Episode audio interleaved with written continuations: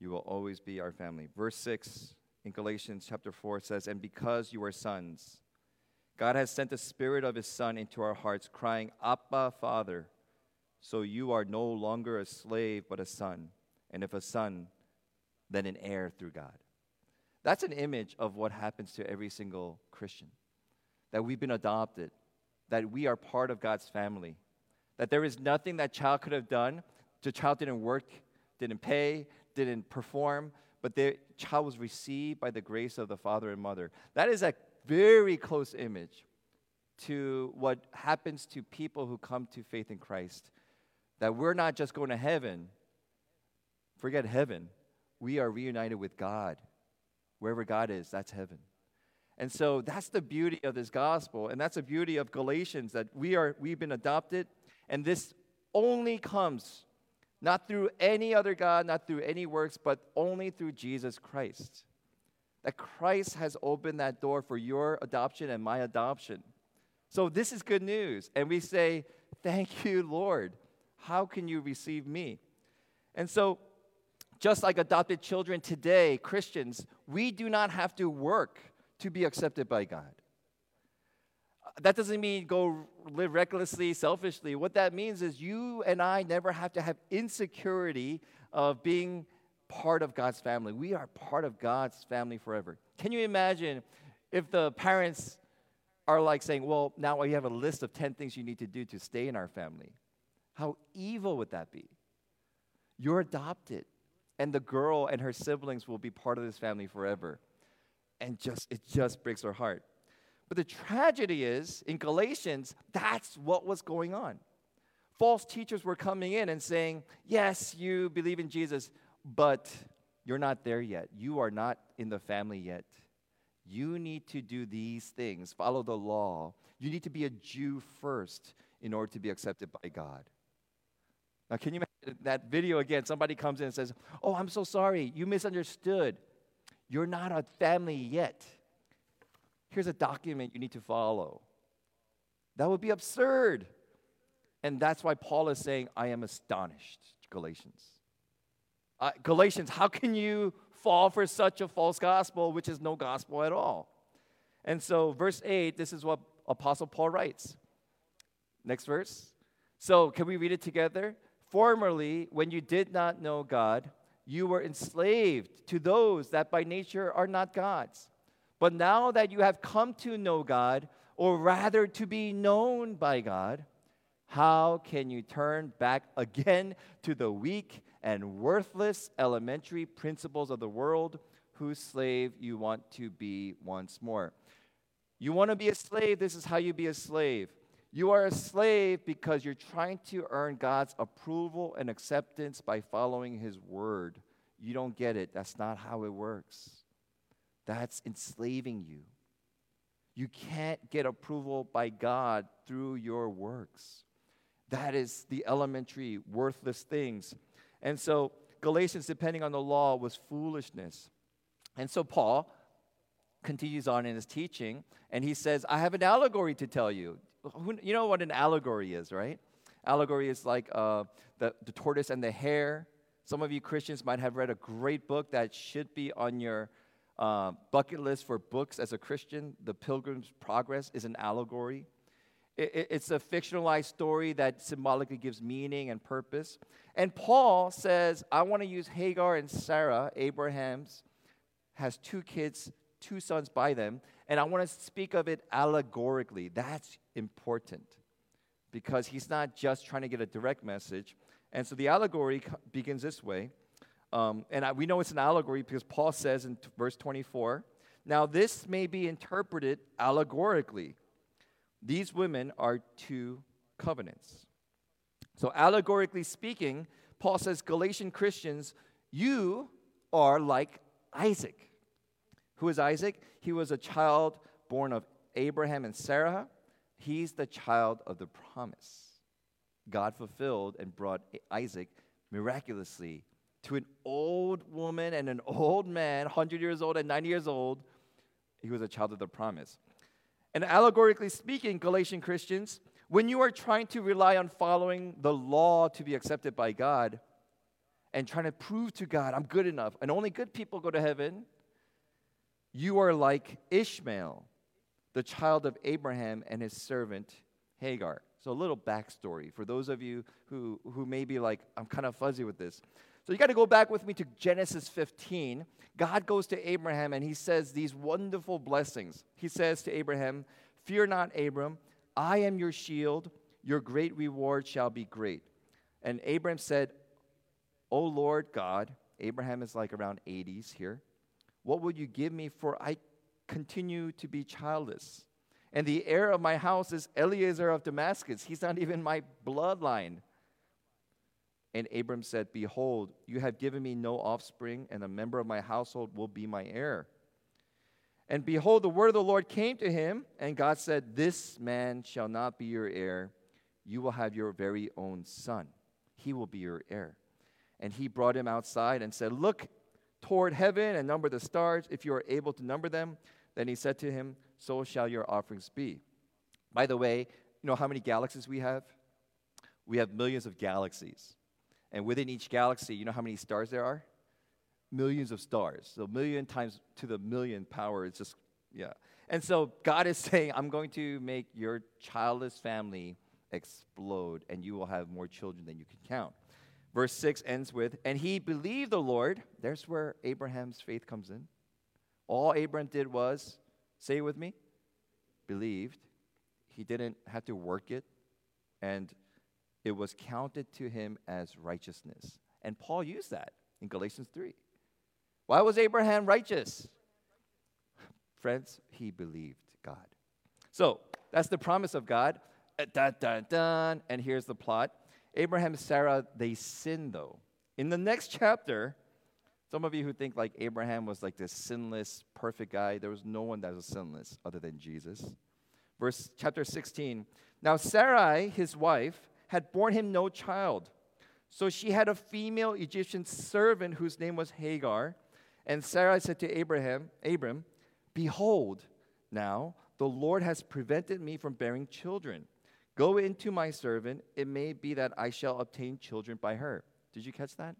I can't give you a child, so I got a great idea, even though God just promised you you're going to have many children. Let's do it our way.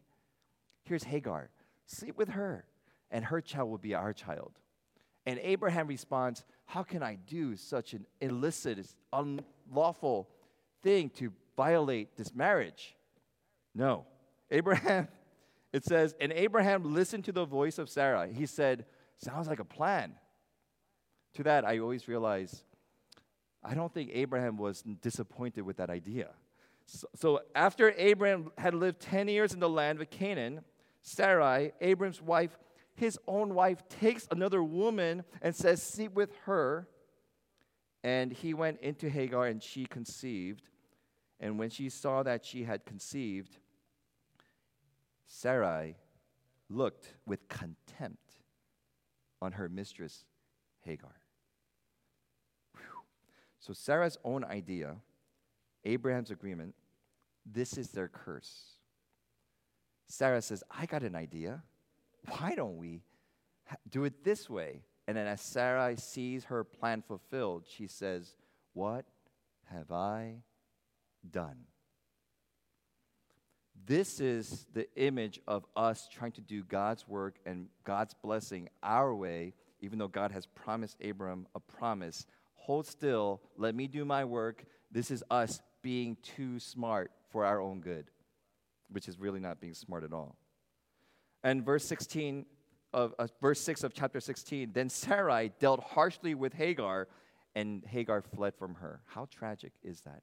What did Hagar do wrong? Absolutely nothing. She was a servant. So, thanks God, the plot rises God's mercy and compassion for Hagar in Genesis 16, verse 9 through 10. An angel of the Lord said to her, Return to your mistress and submit to her. What? The angel of the Lord also said to her, I will surely multiply your offspring so that they cannot be numbered by multitude. Even though we make mistakes, what does God do? He salvages it. He shows his mercy to even the victims. That it's not something God did, but God is so merciful that he's able to redeem even this. And he's even more gracious because in 21 of Genesis, the Lord visited Sarah. And as he had said, and the Lord did to Sarah as he had promised, and Sarah conceived and bore Abraham a son in his old age at the time of which God had spoken of him. Abraham called the name of his son who was born to him, whom Sarah bore him, Isaac. So Paul uses this story allegorically. Are you a child of Hagar or are you a child of Sarah, the promise? What's the difference? He had two sons, one by slave, one by a free woman. The son of the slave was born according to the flesh, while the son of the free woman was born through promise. And Paul's making that delineation. One child was born by man made works and effort. Our ingenuity, our cleverness, our urgency, our stress, our insecurity. The other one was born through the fulfillment of God's promise because God always keeps his promise. So, one layer of understanding is this the child born through human agenda and effort by, by Abraham and Sarah's anxiety, pride, insecurity, and their lack of faith and control was Ishmael, and the other one was purely by God's work, God's grace, God's incredible fulfillment, and that's Isaac. Now, we're kind of getting the picture here. Paul's setting this up brilliantly. Which way do you want to be? You could only be one or two of these. There's no third option. Are you going to be a child who trusts in the promise of God and are birthed and born and have life through grace of God? Or are you going to try to trudge through your life, trying to figure things out and say, you know what? I'm smart enough, I'm good enough, I'm good looking, I can make money, I'll figure this out. That's enslavement. This is freedom. And so, if you rely on yourself and your efforts to be righteous, to be accepted, to be have meaning in this world, you are like Ishmael. And if you find this freedom and joy that I know who I am, I've been adopted by God, and there is a freedom to excel and perform in this world because I no longer fear rejection. That's the child of the promise. So Paul is brilliant. These false teachers, guys, Paul is saying, they're pushing this wrong idea. You have to get religious, you have to obey the law, or God won't accept you. And he's saying to them, Do you really want to believe that?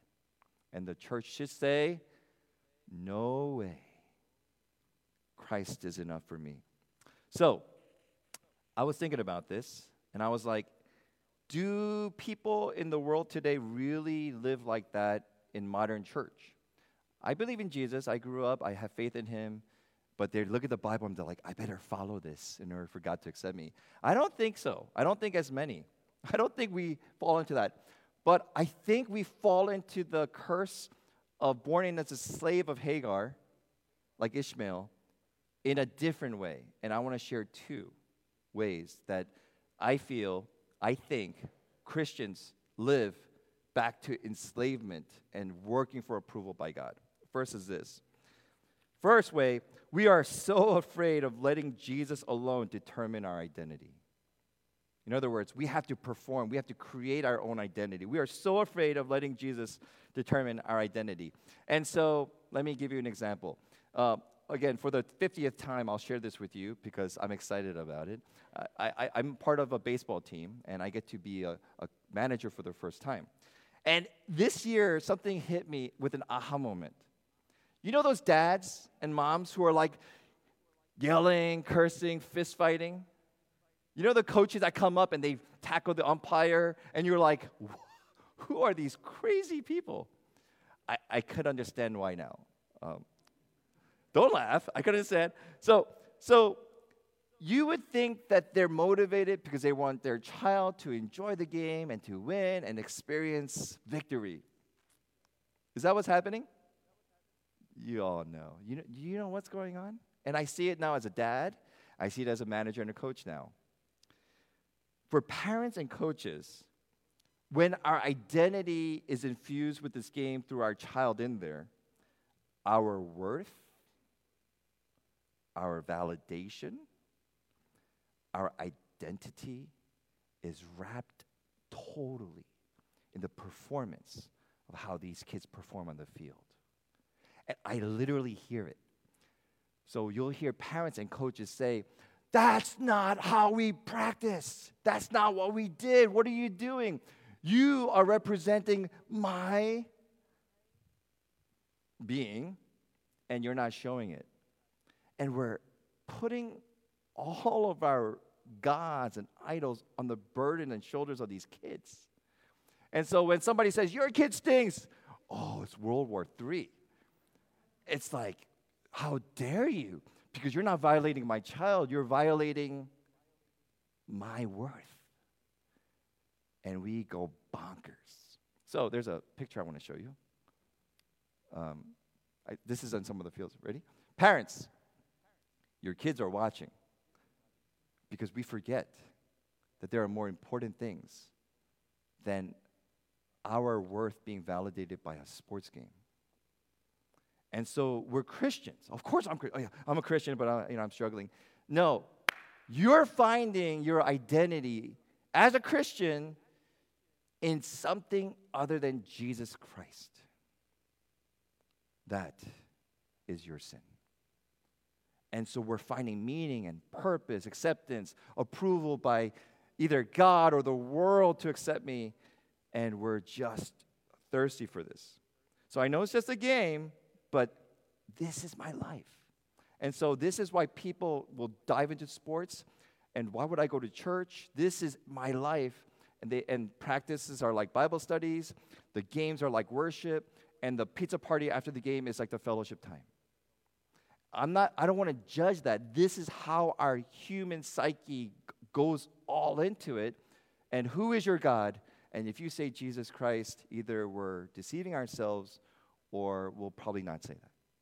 And so I realized, oh my goodness, even I feel that. And so this world of human efforts to determine our existence is the sin of enslavement. By my performance, by my accomplishments, I find my identity. Friends, where do you find your identity? Where and who? Do you look at your children and say, if they succeed, I'm amazing. If they fail, I'm a failure. Go back to the gospel. Your value, your worth has already been settled. Jesus Christ has said, I want you. And so Hagar tries to do it her way and she fails and she realizes, I created a mess. And the, mess, the antidote to our man made identity is Christ has to be the only, Christ should be, Christ is the only antidote for your identity and my identity. That's the key to living fearless. To live in the fear of man is horrible. To be a people pleaser is terrible. But to be a God pleaser, oh, there's joy, there's perseverance. So, second way we do this I think because we don't trust God as much as we say we do, we most often reject any kind of authority over us. So, for Christians, the way we live out this man made uh, performance acceptance way is this we reject authority over us. I'm, I'm just a Christian. All I need is just God and me. I don't want anyone telling me what to do. That sounds good, but that's actually very sinful and proud. So the lesson from Sarah and Hagar is that God had given Abraham a promise, an explicit promise. You trust me, I'm going to let your descendants be as number as greatly as the stars in the sky and do it on my terms. But what did Sarah and Abraham say? Thank you, God. Wonderful promise. We'll do it our way, on my terms. A lot of Christians today, you live your pious Christian life, but on whose terms? your terms, not God's terms. I'll do family. Don't tell me how to treat my family. Don't tell me how to parent. Don't tell me how to work. No one's going to tell me what to do. I'll go to church and help this church out. But no one should tell me how to do. You know what that sounds like? Fifth graders who won't listen to their teachers. They go to middle school, they don't listen to their teachers and leaders. They go to high school, they don't listen to their parents. Then guess what happens? They go to college and they start listening to everybody. Yes? No. They become parents who don't listen to anybody. Boss, who's he to tell me what to do? I'm going to get a different job. They go to church.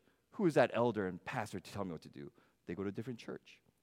They have to be the boss of their own life. So they're Christians, but they refuse to be under the authority of anyone because all I need is Jesus in my heart. That's it. No, that is not what Jesus teaches. So the way we live this works righteousness out and finding our identity and worth, even though we say, I believe in Jesus Christ, is don't anyone dare encourage me, bless me, pray for me, but don't you dare hold me accountable because I'm my own boss. I'll figure out life my way. And this is how American Christians are living today. And what breaks God's heart is not that he's angered by that, because he sees what happens. We shoot ourselves in the foot. We try to outcoach God and outplan God, and we find out we fail. When you read the Bibles and biographies of godly men and women, what do you always find? I'll tell you what common denominator of every godly men and women in the Bible and history. There is genuine, humble submission to God or to those sent by God. Mary gets approached by Gabriel. I'm sorry, I know you're engaged. I know you're 15. Uh, got an idea. You're going to give birth to the Savior of the world. What does Mary say? I'm going to go to college. I got plans. Joseph and I, we're going to get hooked up. God, you could shove that plan, give it to someone else. What does Mary say? Let it be so, as you say. What does David say? David, you're going to be the king. Saul, he will pass. I made you king. David's like, great. Saul's like, I'm going to kill this kid. David's chasing around, and David has a chance to kill Saul. Saul is taking a leak in a cave. David's hiding with his men behind a rock. He's got a knife. Saul is in the most vulnerable stage a man could ever be. And David cuts off what? His robe and says, I could have killed you, but I didn't because you're the Lord's servant. I trust God's timing. Jesus, what does he say? Lord, I don't want to die. The cross is frightening me, but not as I will, but as you will. I submit to you. If you are a Christian, but you don't know how to submit to authority or leaders, you have a different God. I'm going to say that again. If you are a Christian, I'm not going to measure you by how often you go to church. I'm going to measure you by this. If you have a hard time submitting under authority of even jerks, but they have been placed by God over you, even the President of the United States, and you don't know how to submit, you have a different God. Can I embarrass somebody? Because I just I look at him and I'm just amazed. I'm so blessed by him. So we have a Bill Locke in our church.